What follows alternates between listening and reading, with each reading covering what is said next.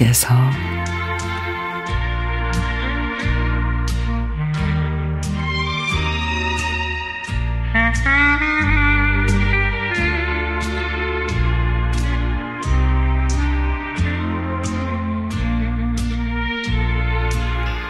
아는 언니가 운전 연수를 마치고 드라이브를 시켜주겠다고 했습니다. 운전석에 오른 언니는 시동 버튼을 눌렀고 엑셀을 밟기 시작했죠. 근데 차가 출발하자마자 이상한 소리가 납니다. 언니 왜 이래? 이상한 소리가 나.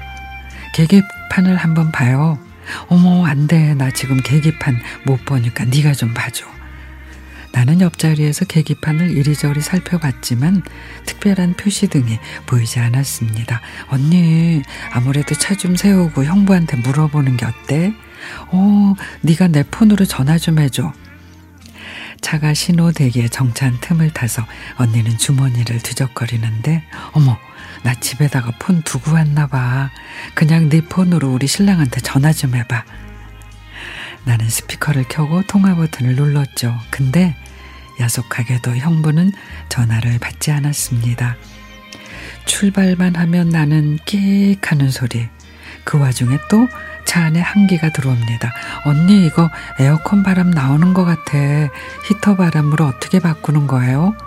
어, 나도 모르지. 우리 신랑한테 물어봐야 되는데. 아, 왜 전화를 안 받냐고. 언니도 걱정이 됐는지 길가에 위치한 널찍한 음식점 주차장으로 들어섰습니다. 일단 식사를 하고 언니는 계산을 하면서 카운터에 있는 사장님께 어우 저기 정말 죄송한데요. 제 차가 움직일 때마다 이상한 소리가 나는데 제가 초보라서요. 어, 우리 신랑 연락도 안 되고 제 차 좀 봐주시면 안 될까요? 사장님은 흔쾌히 차 조주, 조수석에 올랐고 언니가 시동을 켜고 차가 움직이자 무섭게 삐삐거리는 소리와 찬바람이 쌩쌩 나옵니다. 사장님은 에어컨을 끄고 히터를 켜는 버튼을 알려주셨고, 근데 사이드 브레이크 밟으셨어요? 계기판 맨 밑에 브레이크 표시등 들어와 있는데, 와, 이거 안 풀고 계속 달리셨으면 큰일 날 뻔했어요. 어머, 사장님 정말 감사해요. 그제서야 차에서 더 이상 소리가 나지 않았습니다. 언니, 운전학원에서 이런 거 안 배웠어?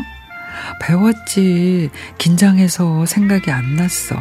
그나저나, 우리 집 앞에 차가 별로 없어야 주차를 할 텐데. 했는데, 기대와 다르게 집 앞 주차장에는 차들로 빼고 경비 아저씨께 주차를 부탁했고 그렇게 아찔했던 언니의 첫 운전은 마무리가 됐습니다. 누구나 처음은 어렵고 서툴죠.